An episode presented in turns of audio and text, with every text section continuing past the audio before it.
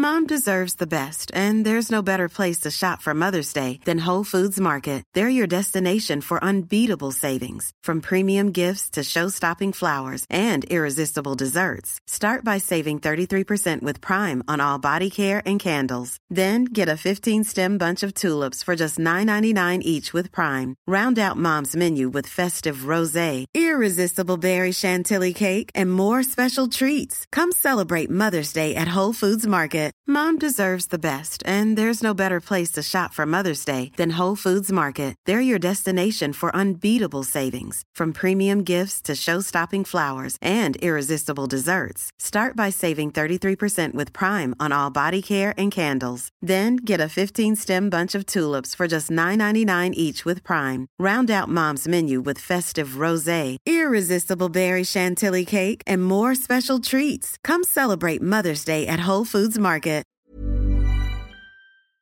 This podcast was recorded on Wurundjeri land. We pay our respect to their elders past and present, and to the traditional owners of the game Marngrook, without which our game wouldn't exist.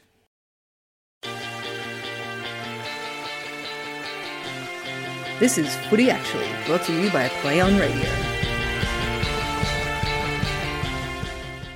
Recording in progress. Hello and welcome to Footy Actually. I'm completely forgotten how to do this intro bit. Leave that in.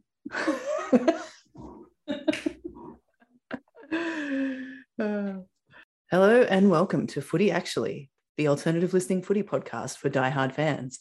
My name is Kel Rowe and I'm here with my co-host Gemma Bastiani, AFLW analyst extraordinaire. And we're back from our self-imposed benching. Round nine did not disappoint. Records are falling, milestones are being made, and the race to the finals is well and truly on. We saw three players hit 50 AFLW games, and Melbourne claimed the highest ever score record, freshly minted by the Lions in round eight. So it's up for grabs, people. And also up for grabs is sixth place on the ladder. How did you find this weekend, Jim? Oh, it was truly so fun. Also, I should flag we've had a break because I over overextended myself. So I'm sorry, everyone. No, we both did. but uh, Kel, Kel very kindly agreed to uh, take a break with me and has been doing all the work on social media. So everyone thank Kel for that, please. Thanks, guys. so, footy finally returned to Moorabbin on Saturday afternoon for our first game of the weekend. Uh, the Saints hosted the Cats in front of the brand new grandstand, which I sat in, part of the Danny Frawley Centre. Both sides were coming off round eight wins, uh, and both sides are really keen to string back to back victories together. The wind was troublesome, kept accuracy in the score low, but ultimately the Saints prevailed, winning by nine points. I found this one a little bit of a weird game, almost like they didn't realize they were playing for points until maybe the last 10 minutes. but I was there on the ground, so it might have looked different on the broadcast. What did, what did you think, Jem? Um, coming into this game, the big thing was the Saints were the worst clearance team in the competition, averaging 17.8 clearances a game. Um, whereas Geelong were actually quite competent in that stat. You know, Amy McDonald, mm. those sorts of players are quite good at winning those clearances. So Geelong's chance to take advantage of this game was at stoppages, at the source. Interestingly, the Saints came in and that was what they focused on beating Geelong at. Yeah. And Till- Tilly Lucas-Rodd came out and had 12 clearances, which is the equal second most in competition history. Obviously, the record is held by Jasmine Garner, who had 13 against the Dogs last year. But it seemed like the Saints came in to take that away from Geelong. And as soon as they took that away, um, Geelong found it really hard to get going. And then once they did, they were incredibly inaccurate in front of goal. So it's worth remembering that a couple of weeks ago down at Trevor Barker Beach Oval, the Saints, their defense and, you know, the wind and that sort of stuff kept Brisbane to 11 consecutive behinds before they kicked their first goal. Geelong was kept to nine consecutive behind. So it is. It's windy in the southeast. Well, the wind is a factor. I think, you know, inaccuracy from that that team attempting to kick goals is a factor, but I think also the way the Saints have defended have forced some of those shots into awkward positions or pressured. So I think some of that credit needs to go to the Saints as well, despite all those other factors. Yeah, definitely. Most of the shots from goal were sitting in that really tight corner of the pocket in front of the grandstand and the wind was blowing across the oval, so that makes sense. But yeah, I, I think good for the Saints. It was their first ever consecutive wins. I don't know that you can take a, a lot out of the Saints season this year because missing key players have kind of been making up a team on the run. New coach. Have come close in some games, have been blown out in some games. Because they've been so inconsistent on field and off field. I don't know how much you can understand what the Saints are about this year. Maybe we'll see a, a better run from them next year. Who will you play on performance for the round? We should say next season because we don't know when the season's going to start. That's it may true. not be next year, maybe this year. Uh, my play on performer votes. Uh, three to Tilly Lucas-Rodd, as I said, 12 clearances, which is massive. She had 22 disposals, laid 10 tackles, and had seven inside 50. So she was doing so much work. And Geelong Left her in space. she found so much space all the time. If there was someone running with her, they weren't doing a very good job. And if there wasn't, then that's not a good choice from the coach's box either. So I don't know what what decision was made there, but it wasn't a good one. I've given two to Bianca Jakobsson because she's having a really good season in that defensive line. She had 17 touches, six intercepts, 376 meters gained. But the thing that I really like about the way Jakobsson works in that back line. She has a really good awareness of the tempo of a game. Mm. And when she she's able to slow it down and calm things down when she wins the ball, or she knows when to go quickly. And I think that's such an asset that we we don't recognize enough is that tempo awareness. And the best teams are good at it, and the poorest teams really struggle to do it as a collective.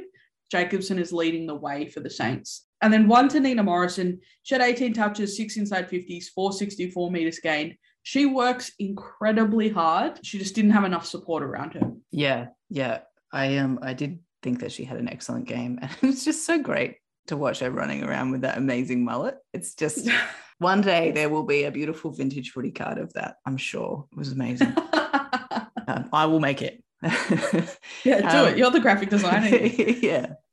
Maybe I'll put that on the socials this week. Uh, I've agreed with you for the first two. Tilly Lucas-Rodd's having a season. It's really amazing to see what has happened with her game since stepping up into that midfield role. I'm convinced that she will be a leader at this club for a long time to come. yeah. I also agree with you on BJ. I love the way she appears to hunt the ball, even in her defensive actions. It's just really imposing as a player. And I would imagine as an op- opposition, that's quite um, intimidating. But she's an excellent and safe pair of hands down the back. I'm really enjoying watching her season. And I've given one to Maddie McMahon. Uh, Probably for similar reasons. She did a really great job on the Cats defensive line. She has been all season. She's just a real rock for them back there. Um, she had 16 disposals, five marks, and two tackles, which is pretty great. Yeah. Saturday's game between the Giants and Richmond, uh, it was one for pride. Neither side is going to make finals this year. The Tigers burst out of the gates and kicked five unanswered goals by the first break, which I believe is the highest amount of goals they've kicked in a first term. Yeah. Uh, Richmond's highest ever first quarter score. It's also the fifth time that a team has kicked five or more goals in the first quarter in AFLW history. We love a start like that. That's amazing. The Giants fought back and the game became an absolutely contested tussle with the final quarter seeing Staunton kick three goals to close the gap. In the end, it wasn't quite enough though, with the Tigers claiming an eight point victory. The biggest thing we learned from this game is how important Wakefield and Levy are to Richmond. Absolutely. So Wakefield, she plays a great role in the forward line, not only as an incredible contested mark, a big body that you need to be really aware of, a really reliable shot on goal, but also the pressure that she takes off Katie Brennan Hmm. is immense. So that's the big thing. And then Levy, the way Lady is able to hit up targets going inside 50 is so, so valuable. So those were the two things that I think we learned from this. But then also I've talked multiple times this year about when the Tigers have not performed well, it's largely been off the back of a lack of support in the midfield for Monconti. Obviously, Ellie McKenzie missed some of the season and has taken a little bit to get into it, but there, there needed to be other people to support Conti. And in this game, we saw Sarah Hosking take that over and had an incredible game. For the Giants, I think the issue for them, and, and again, I've said it multiple times on the pod, is they don't try new things until they are forced to try new things. Mm. And they're so predictable when they go into a game with just what they're used to doing all the time. Uh, So when, and, and I hate that concussion was an issue in this game. Um, Alyce Parker copped a concussion for a hit that Jess Hosking has received a two game suspension for. Um, but she missed three quarters of this game. And after that first quarter, the Giants had to get more creative because they didn't have Parker to lean on in that midfield. And as soon as they're forced to change those things, they become a much more difficult team to anticipate and they work more creatively. And they got way back into this game and it was a tussle for, for the, rest of the game. So mm. that's the frustrating thing about the Giants is because the, the answer feels like it's right there, but they're not willing to do those things until they absolutely have to. And that's my question for them is why aren't you willing to be creative? Yeah, they seem really risk adverse on that front, even when they've got proven evidence that it works. Um, on Levy, I'm just really impressed with her efforts. I think um, her awareness with the ball is phenomenal. And that goal that she got right on the siren at quarter time was, was pretty excellent. Who will you playing on performance for this round? So I mentioned her earlier. Sarah Hosking gets my three. She had a personal best 23 disposals. She had a game high eight clearances and a game high seven tackles. So she was in amongst it all game, and I just loved it. And she had, was wearing some unpleasant tape across her face because of a cut below her eye for the game as well. Didn't bother her. She got in. It was awful. I feel like I need to change my one and my two. So I'm going to give two to Beck Miller um, in that first quarter, especially her presence in that defensive line, her positioning, ability to read the ball, just incredible. She had 12 disposals, took seven marks, and had seven intercepts. But I think she's having just a phenomenal year. And it's such a joy to watch players kind of grow into the skills that they have with um, able to put those things together more and more year on year. And Beck Miller has absolutely been that over the past couple of years.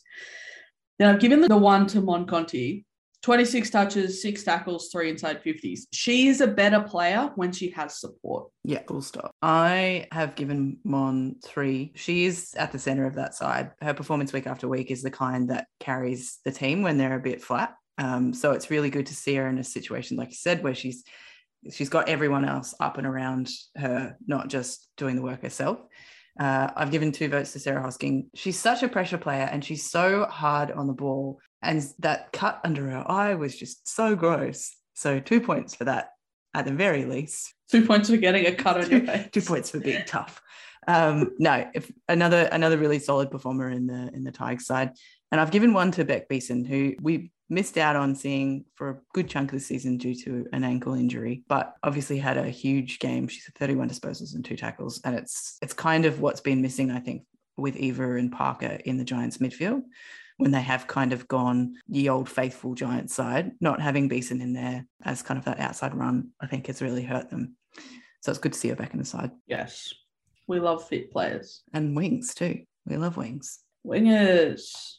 Then we get to the first of our double header at Optus ha, Stadium. I just realized. Jem's face just lit up. it seemed like such a fake laugh, but I was writing something down and didn't realize that that's what we were up to. well, guess what? Get ready, strap yourself in. I think the first thing to mention, the first thing to mention for this game, and obviously the one that followed it, is that we were at Optus Stadium. So here we had the first opportunity to see some games without any annoying conditions, particularly this game between Freo and Melbourne. Unfortunately, things couldn't have gone more worse for Freo coming into this game. They were already down in their lineup thanks to some injury and COVID outs, but then what, like an hour before the game, they had to retire three more to safety protocols. So that was the Antonios and Emma O'Driscoll. Um, obviously, really key players for their side, on top of the losses that they already had. In contrast to this, Melbourne were at their very best um, and probably took great advantage of this, but they were dominating possession. They were working the ball seamlessly up and down the ground. It's just a beautiful thing to watch. And they kicked the highest score ever in AFLW history. Freo fought hard, led by Hayley Miller as always, but it just wasn't enough to disrupt that beautiful team performance on the excellent deck that is Optus Stadium. Where do I start? Ugh. First of all, I feel awful for Freo because they just couldn't catch a break. No. Bowers still out with that knee. Roux out with the hamstring. Cuthbertson would be the one to take Harris, you would think. She's not in the side, so Emma O'Driscoll gets that matchup. Emma O'Driscoll are late out, so then you have to move someone else onto Harris, and it's it, like Aine Tighe got moved into defense to play on her, and then Mim Strom spent some time on her. Mm. So it was just they couldn't get any sort of win. I think the, the there's a couple of positives that Freo can look at though in terms of Hayley Miller still had a, a phenomenal performance. She did everything she could to get everyone on her back um, and and get it right it was just unfortunate they were up against Melbourne with no injuries. And then Michaela Weston, who was a top up player that they brought in at the very last moment, arrived at the ground, I think 20 minutes before the match started. Her pressure and speed was really, really good, especially in that first quarter. So uh, those are probably the positives you take out if you're a Freo fan or, mm. or someone from Freo.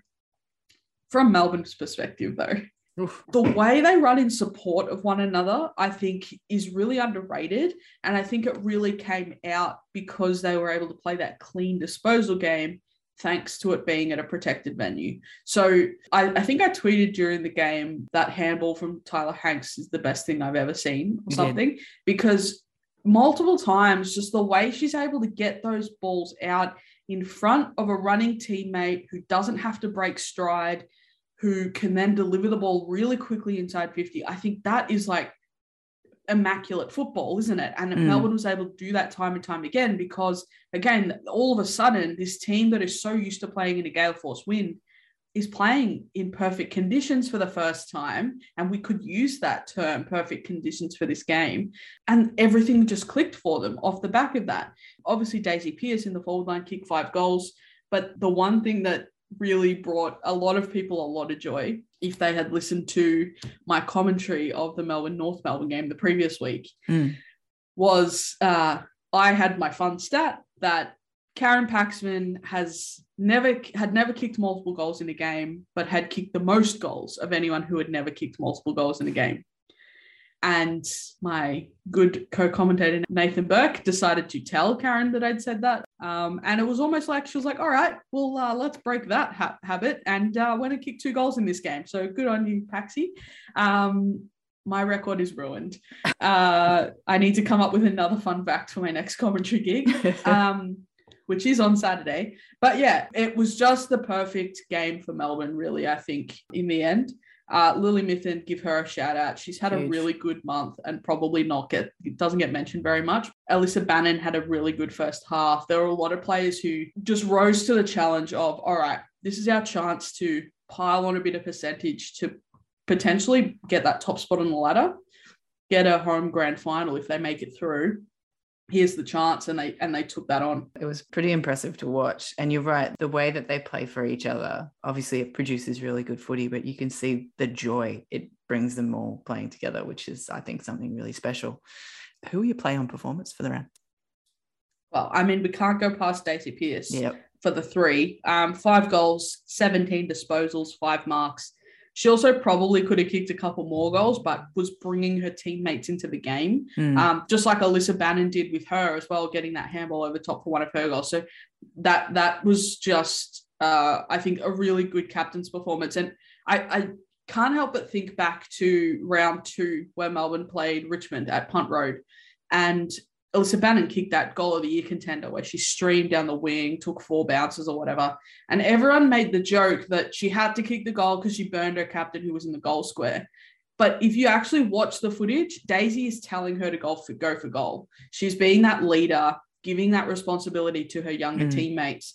And I think that's something we really saw in this game as well. Quite often, she's the one telling them to go for goal even if she's in a better position, she wants to give them that confidence, and and that can't be measured. That impact she has in that way.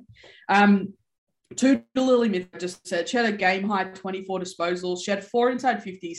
Importantly, Lily Mithen had 10 score involvements, but did not have a score of her own. So she was setting up, up teammates all day. There were four demons who had 10 or more score involvement. She was the only one who didn't kick her own score for the day. Um, Tayla Harris had 10 and she kicked three goals. Kate Hore had 10 or 12 and she kicked three goals, and Daisy had 12 and kicked five goals. So Lily Mithen was doing it all for her teammates to get that reward. So shout out to Lily Mithen.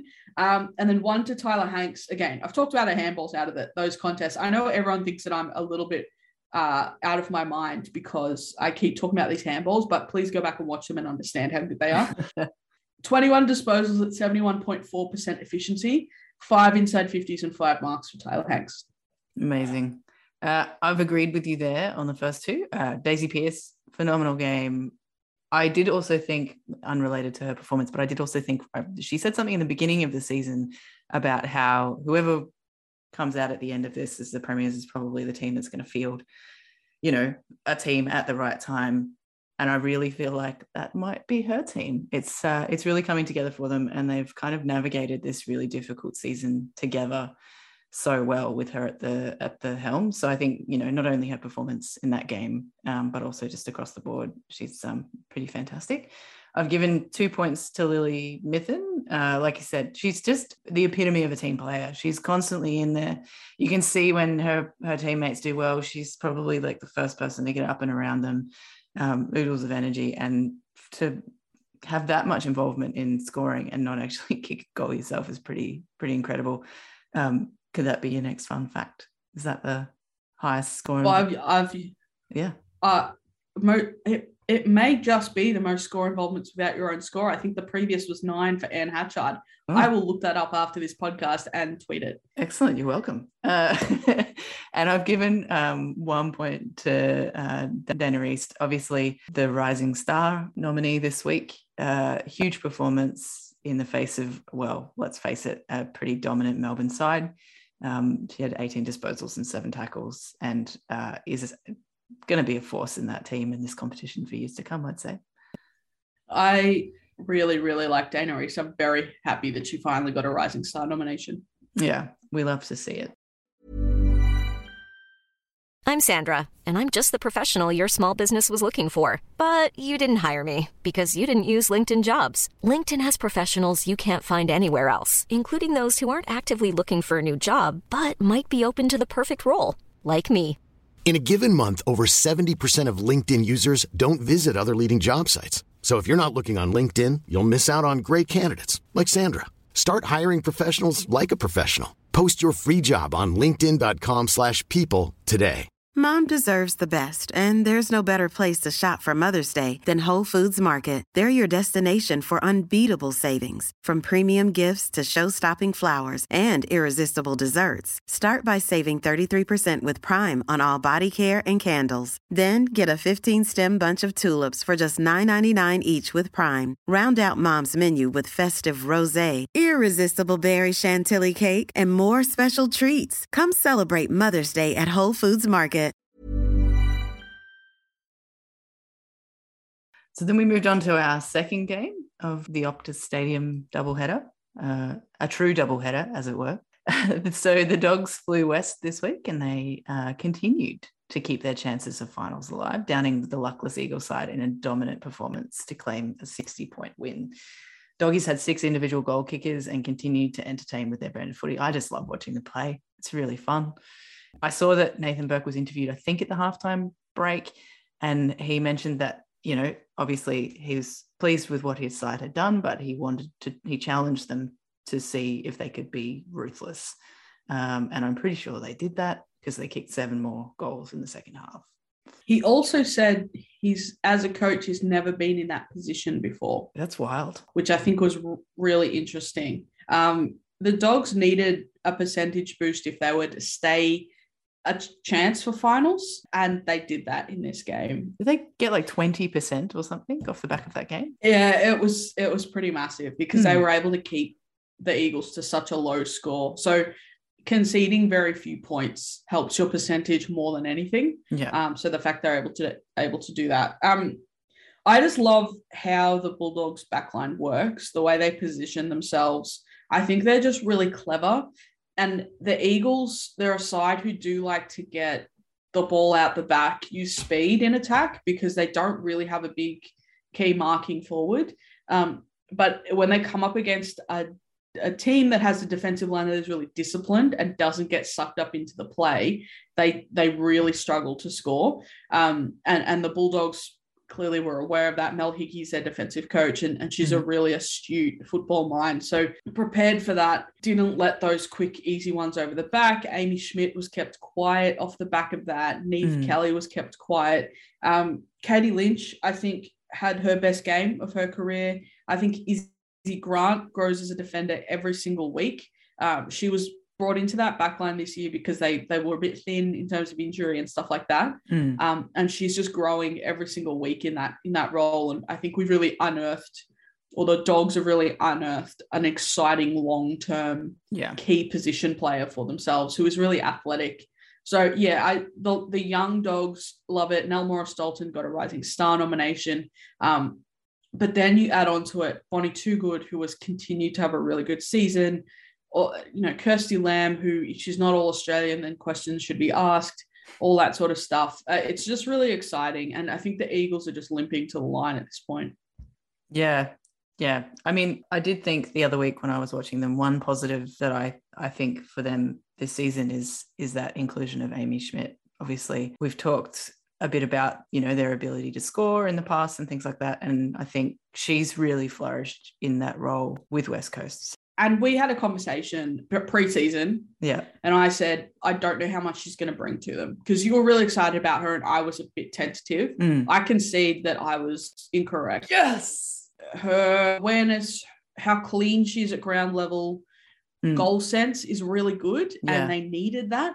She just needs more opportunities. They just don't get it in for her to have those opportunities enough. But yeah, I can see she's been a wonderful, wonderful pickup for them. Yeah. So hopefully they'll be able to build on that and build that connection up to her for for the next season. We'll see what happens. Well, she she needs a big, powerful forward to to stand at the feet of, and they don't have that. Mm. Well, it's trade season. Who knows? God, no one knows what's going to happen this off season. we'll talk about that another time. Um, Yeah.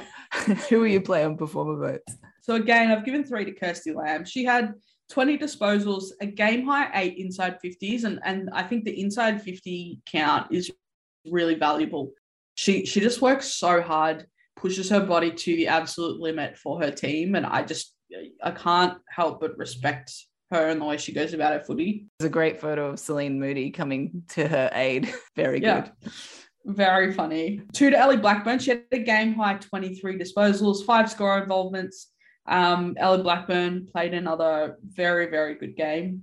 And then one to Katie Lynch. As I said, I think it was her career best game. She had a personal best 18 disposals. Mm. She had nine intercepts, eight marks. The, the biggest thing though is with those 18 disposals, she used them at 88.9% efficiency. So she is helping set up the team out of defense really well with her clean ball use. So shout out to Katie Lynch. Oh, that's an amazing rebound out of defense. Um, I have agreed with you on the top one. I've given three votes to Kirsty Lamb. I think you're right. If she's not in that all Australian side, we need to have We, a we're riot. right in Yeah, the streets. Yeah. um, I gave two votes to Brooke Lochland. Uh, obviously, we haven't seen a lot of Brooke this season because of COVID And concussion. and concussion. Uh, so I was really pleased to see her at at the best that I've seen her all season. She had 15 disposals, five tackles, and she kicked three goals, and they were bloody great goals. So great to see her out there performing. Um, and I've given one vote to Ellie Blackburn. Obviously, as you said, she had the game high disposals and continues to just be one of the most exemplary captains of the season, I'd say. Uh, fun fact about Brooke Lochland. Mhm. She has kicked 18 goals in her career. More than half of those goals have come in two games. That is wild. Seven and three is 10, obviously. Yeah. Basic maths. Yeah. Uh, yeah, come in two games. Yeah. Amazing. Ah, may she continue to be a ball magnet. then we head, to, of course, to Sunday. Due to extreme flooding in Queensland, the originally slated Lions home game at Maroochydore against the Kangaroos was moved to neutral territory, somewhat neutral territory, at Whitten Oval. It was a pretty sort of soggy early afternoon, to be honest. Not any rain on the radar, but just wet air, uh, which is probably more annoying. So the conditions weren't amazing Wet air. wet air. I wasn't going to say the M word. nobody, nobody likes that. Um, the Roos struck first through Jazzy Garner, um, but then the Lions booted the next three to set up a nice lead and cruised basically to the final siren with a 36 point victory. Emily Bates and Ali Anderson, of course, celebrated their significant 50 game milestone, uh, and the Lions continue to show their case for claiming back to back premierships. Yes, I agree with what you just said. Um, I think North really lack an awareness in game of how to change momentum in their favor. Um, we saw it last week against Melbourne. They had territory control late in the game, but continued to put it to the same spot, just, you know, probably 40 meters out from goal on the boundary that mm. just kept coming back out. They had no awareness to try something different. Um, and I think that showed again in this game. They they didn't try to change anything. They just let Brisbane do what they wanted once they tried to get in the forward half. And yeah. I, which, which I think is quite odd. I think it, it was I'm trying to phrase this in a way that isn't harsh, but it's probably going to come across as harsh. But Brisbane, we know, is a is a team first team. Yeah. They all there, there are no stars in that team, even though, you know, an Emily Bates is a star of the competition, that sort of stuff. But once they're on the field, everyone does everything. But I don't know that that's the case for North. Mm. And I don't know that their lower end, so probably their bottom five players that are out on the field, are as good as Brisbane's bottom five players. And I think that's what continues to hold North back. They have all these stars that when everything's clicking, it's amazing. Yeah. But I think once they really rely on their depth, they do get found out a little bit because that in game awareness, that sort of stuff isn't coming through from everyone on the field. And whereas Brisbane, everything is about everyone all the time and uh, famously, I wrote an article about this last week. So, um, Cal, if you want to link that in the show, notes, if you want to I, link that in the show notes, I would be honoured. Brisbane laid 21 more tackles than North did. Anderson and Bates, who again, arguably the stars of that team, um, playing in their 50th game, they each had 11 tackles in their 50th game. They're they're willing to do the dirty work as much as they are willing to be the stars of that team. So I think that is really indicative. And then also the one percenters, Brisbane had 36 to North Melbourne 17. So again, this game was won in those smaller moments where Brisbane was willing to do it. And I don't think North was. Yeah, it was an interesting game. I caught the second half on the boundary. And you're right, it just sort of seemed to be kind of putting it in the same place, not getting a good result, and then trying exactly the same thing again um, quite frustrating for the Roos, but obviously within their power to to do something different, I guess. Who you play on performers for this round? So I'm obsessed with Sophie Conway. Mm-hmm. Um, we know that I love wingers, and she's one of the best in the comp.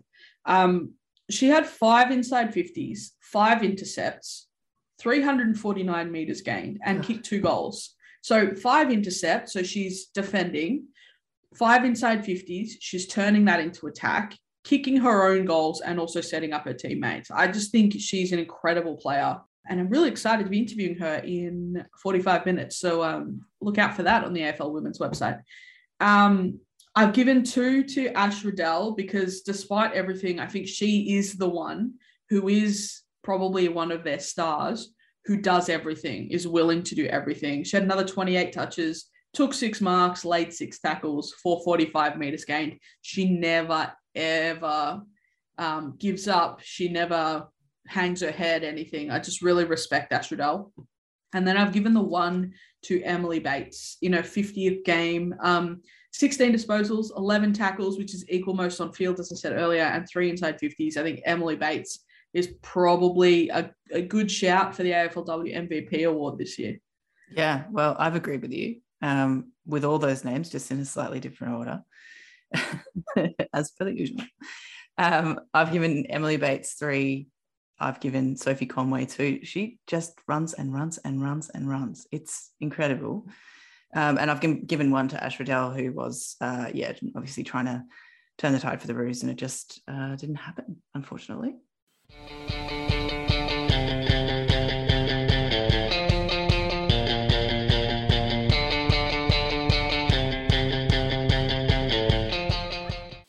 Uh, and our second game on Sunday uh, was down at Norwood Oval. The Crows took on the Pies in the Battle of the Birds, uh, and the visitors gave Adelaide quite a scare. They nearly took the win in, in the final quarter.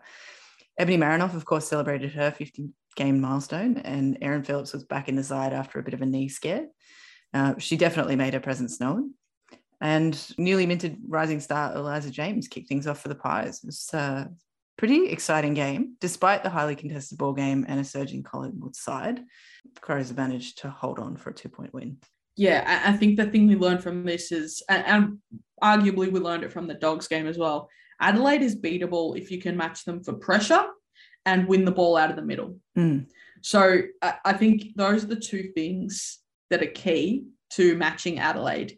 The Crows did have the early control, but once Collingwood became a bit more decisive in their pressure, so it's not all about tackle count. So it's about closing space. It's about also laying tackles, but then just that perceived pressure that they're able to Yeah. put on by not allowing that space. You know, typically we see Adelaide against um, poorer teams able to just find options and use that uncontested kick mark game all around the field. As soon as Collingwood stopped that from happening from the second quarter onward, it was a totally different game. They also were able to break free of Adelaide's territory squeeze because they didn't allow Adelaide to possess the ball as much. So Adelaide can't do that territory game Mhm. if they're not controlling the ball. And as soon as you stop them from controlling the ball, you can get good looks inside 50. So I, I the, the result of this game was actually perfect in the context of last round drama toward finals. Adelaide win by but lose 19 percentage points. The top two is still very much alive. Collingwood lose, but only by two points, which means they're still in the top six, but they've lost enough percentage that they may drop out if they lose next week. There's like so many moving parts still so there drama. because of because of that narrow margin. So I this game couldn't have been more perfect. Love it. Who are your plan performer votes? Ruby Schleicher gets three. She had a personal best 31 disposals, 413 meters gained, five tackles, and 11 intercepts. She's found that running, attacking game a lot more in the past couple of games, and I'm loving seeing it again. Two to Ebony Marinoff again in her 50th game. She had 24 touches at 75% efficiency. That's really good for Eb. She doesn't normally go that high. Um, seven clearances, six inside 50s, 448 meters gained. So very attacking off the back of those clearances, which I love. And then I've given one to Ash Woodland. She kicked another two goals, took three marks. She wasn't super active in the game, but she was very clearly a concern Mm. for the defense and kept them on their toes. And I just love it when a forward is able to really unsettle a defense the way that she did. Yeah, absolutely. I have given Ebony Marinoff three in her 50 games. Like you said, she's just having a really fantastic season. I've given her partner in crime two, Anne Hatchard. The two of those players combining on field is obviously producing some pretty amazing football. There was a little, I think, a little concern pre-game around Hatchard's fitness. Commentators spotted in the warm-up she'd like was a bit proppy with her back or something, but clearly didn't affect her game too much in the end. And one vote to Ruby Schleicher, who was just incredible and has been playing, like you said, a really incredible role for Collingwood off that halfback line. She's really stood up in the absence of, you know, those players who've succumbed to injury and aren't on field this year. So it's pretty great to see. And then we got to our last game of the weekend. For a fairly compact fixture this weekend, it still felt like an inordinate amount of games in, in comparison to a few weeks back where we've had, you know, playing catch up games. The footy really went all weekend. that's because it was over. We had four games on Saturday and three on Sunday. Everything Yeah. was packed into two ga- Just two days. because really men's intense. preseason matches are on. Yeah. Oh yeah, that's no good. But uh, but the Blues obviously rounded out the weekend. They hosted the Suns for their final home game of the season, uh, and their late run of form continued, riding over the Gold Coast and snuffing out any chance of finals for that visiting side. Mim Hill continues to star, um, and the return of some key players from injury for the Blues has seen their ball movement improve significantly. Conversely, the loss would have been pretty disappointing for the Suns, who's just had a real breakout season, really turning things around after finishing on the bottom of the ladder last year, which I think, you know, at the start of the season was quite surprising, um, but it's transitioned into just being thoroughly entertaining football to watch. Yeah, absolutely. And I think for Carlton, everyone is talking about their fixture early in the season was hard and this and that, which is not untrue. But also, they have changed their mindset in the past three weeks. Hmm. They've decided that they're going to apply pressure up the field, especially inside 50. They're going to be a hard team to get rebounds against. And that has completely changed their game. If they had done that, I mean, we saw it in the first quarter, even half against Fremantle. Yeah. That pressure against good teams keeps you in the game. And they just weren't doing it earlier in the year. But the fact that they've been able to do it the past few weeks and they've copped three wins, three pretty solid wins as well, Hmm. it's off the back of that willingness to apply pressure higher up the field, defend higher up the field so that their backline isn't constantly being bombarded and caught out. So against Gold Coast, they had five more tackles and um, just generally, and it's six more tackles inside 50. But importantly, they are plus 27 for tackles inside 50 over the last three weeks. Plus 27 is massive. They are pressuring to keep that territory, keep the ball inside 50, create repeat opportunities. And that is what has changed the game for them. And it was it's all mindset. The players that have been on the field from round one had the potential to do that. They just haven't been. Yeah. And now that they are, they're a much better side. Yeah, agreed. It's really good to see. Sorry, that that was very like aggressive ranty. I didn't No, mean it that way, but no. it's just if it's frustrating that they could have done this earlier. As a as a Carlton supporter, like I agree, I agree with everything you say, and it is incredibly frustrating to, you know, not really kind of realize that ability uh, and that mindset until this late in the season. Hopefully, we can just keep working towards that being from day dot. Who will you play on performance for the round? So I have chosen Mua Laloifi for three votes. Amazing. Her positioning, I think, is just really, really smart. Um, she had 10 intercepts, 16 disposals at 75% efficiency. But again, I just love her awareness, her game sense of how to position herself. Mhm. and she works beautifully with Gab Pound and Kerryn Harrington in that backline as well. So um, loved loved her game. Two to Mimi Hill, again 25 disposals. That is her average this season, which is completely wild. Um, 423 meters gained, three score involvements. I think she is. Uh, you said earlier, key players coming back has really helped their ball movement, specifically her. And then Courtney Jones gets my one uh, because I think her forward pressure was really, really good. Yeah. Um, 13 disposals, kicked a goal, laid four tackles, which I think is really important. So that's why she gets my one. I'm pretty sure she laid a tackle on someone inside their 50, and that's what resulted in the goal too, wasn't it? Was it a Yeah, and then yeah, yeah, yeah, Yeah. and then she took took that mark with her legs. yeah, yeah, yeah. Creative, it's great. Uh, exactly. I've given three votes to Mim Hill. I was saying to someone after that game that it is like watching a ribbon in the wind, the way that she moves. It is Yeah. just, and I know that sounds absurdly like it's a it's a weird metaphor to apply, but if you watch her play football, she's just so silky through traffic. It is just a joy to watch. Um, and I look forward to watching that for many, many more years. I've given two to Brie Moody. I think her season has been absolutely phenomenal and she's been really consistent across the board. But there was a couple of moments in that game that I just really loved, particularly where she When she ran. where she got the ball on the wing and she went for a run, slipped over, got up, managed to avoid uh, evade the same defender, take a bounce, come through and boot it perfectly into the, the goal square. She's got a booming kick. So I just really enjoyed that run, carry, and delivery. Um, I think I'm always in awe of of the taller, you know, like the rucks and that being able to perform as an extra midfielder. And I think um, Lauren Pearce. Lauren Pearce and Brie Moody are two people in particular in this competition who have the ability to do that and make it look effortless. Like if you're a big body and you're getting down to the ground to gather a ball, um, if you make that look effortless, like hats off, that's impressive. And I've given uh, the one to Ali Drennan. As per the usual, she was sort of everywhere in her defense. Uh, and her pressure around the contest is amazing. I really enjoy watching play, her play football, and I and I hope we get to see more of her. I'm not ready for for Ali to finish. I don't think Ali's ready to finish either, which is great. You retiring her on this podcast right now? Gosh, no, I'm saying that she should definitely not. Her football is Good. incredible. Good. Um, so that was the end of the round. Obviously, we've got one more um, round to come, round 10. Yep. What's your game to watch? Uh, I don't have the sheet up. I think I chose Richmond Collingwood. Did I choose Richmond Collingwood? Yeah, you okay, absolutely good. did. Yeah. Collingwood Richmond, I should say, because it's Collingwood's home game. I'm commentating this one for the ABC, so everyone tune in. I think this one has such implications for finals because Richmond are in fairly good nick. Mhm.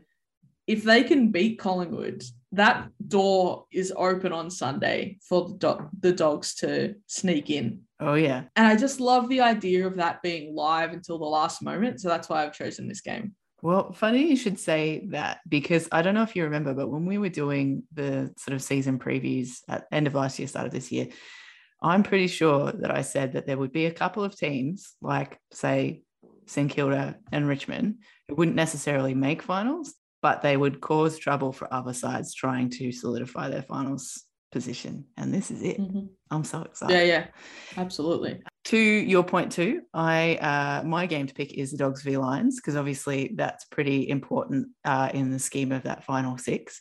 Lions are obviously in pretty top form. Um, I don't think they've really not been. It's it's amazing, but I have quite a lot of hope for the Dogs off the back of that massive win against, um, and it wasn't massive in scoreline, but obviously massive effortful win against Adelaide. We know that they can match it with top teams. They play strategically. They've got a really solid back line and they're looking in pretty good shape. I mean, they had a rough start to the season. So I feel like this is going to be a really exciting matchup. The Lions will probably be put to their paces and likewise because we know that they're also a really incredible side. So I think those two fantastic games to watch across the round.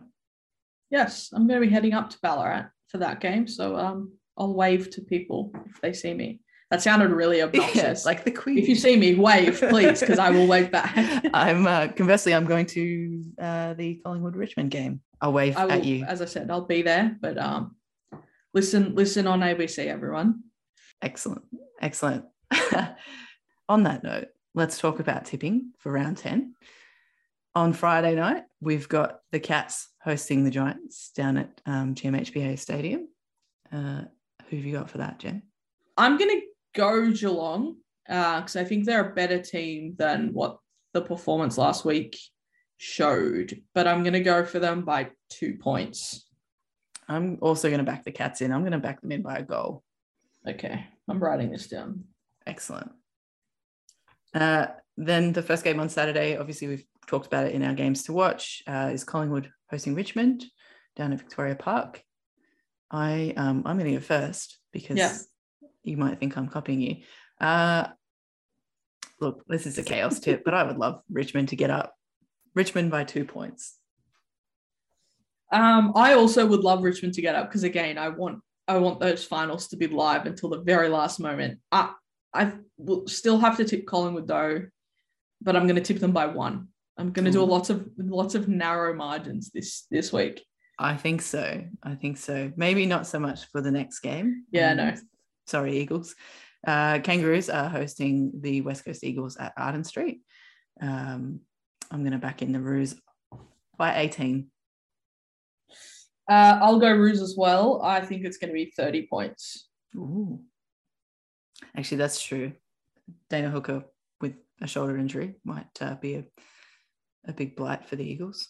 Oh, but you can't change it now though because I've already written it in. Oh no, I won't change it.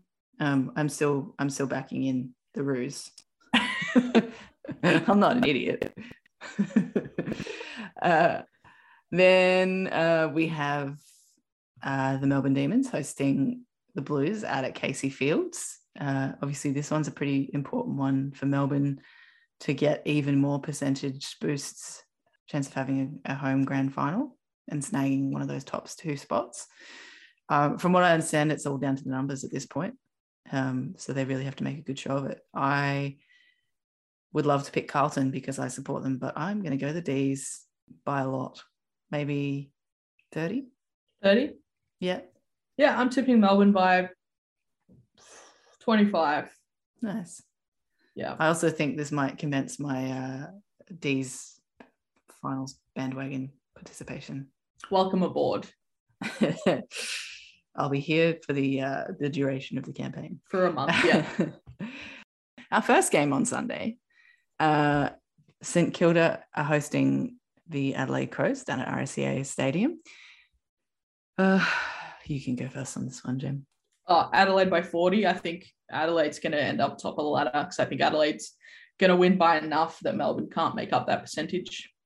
Yeah, yeah, I'm inclined to agree with you. I would love to back in the Saints on this one, but uh, my tipping status probably needs to be redeemed. So Adelaide you- by 35. Could you imagine if the Saints won this? That would be completely wild. Uh, I mean, I would probably have to eat my hat or some form of punishment for doubting them. They're not After- going to, though. Yeah. No. Our second game on Sunday is the Western Bulldogs hosting the Lions out in Ballarat at Mars Stadium. another one of our games to watch for the round. I'm gonna back in the dogs by two. Dogs by two. That's a big call. Yep. Uh, I'm going Brisbane by 15. Ooh, okay, nice. All right. And then our final game for Sunday uh, and final for the home and away season uh, is the Fremantle Dockers hosting the Gold Coast Suns, which actually might be a really interesting game off the back of this round.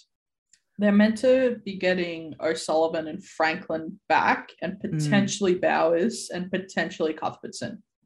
Yeah, okay. Um, I'm gonna go Freo by 40. They will be absolutely furious about what happened on Saturday. Um, so I'm going Freo by 40. Chaos tip. I'm going to go Suns by six. Wow. I love how you said earlier, I need to redeem my tipping so you don't tip the Saints, but then since then you've gone completely wild. Yep. I am all out of sorts after two weeks off. Uh, My fault, my fault. so uh, listen to Gemma's tipping. It's probably more sensible than mine. Oh, you know, chaos tip. House tipping is fun though. Yeah. You, and, you know, if you get it right, it's just ridiculous. It's not even Yeah. possible.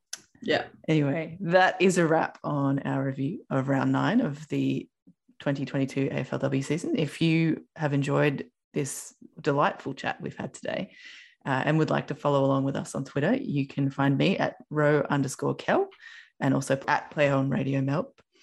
Gemma, what's your Twitter handle? I'm at GL Bastiani. Come and find me. She'll wave at you. I do always wave. I was on the phone to my brother yesterday, and when I said goodbye to him, I waved. It wasn't a FaceTime, it was just a voice call. Hi. I literally be fair, we wave a lot on this uh, on this recording too. Hi, we're doing it now. well, that's it from us for now. Thanks for listening to Footy Actually, and we'll catch you next time. Bye.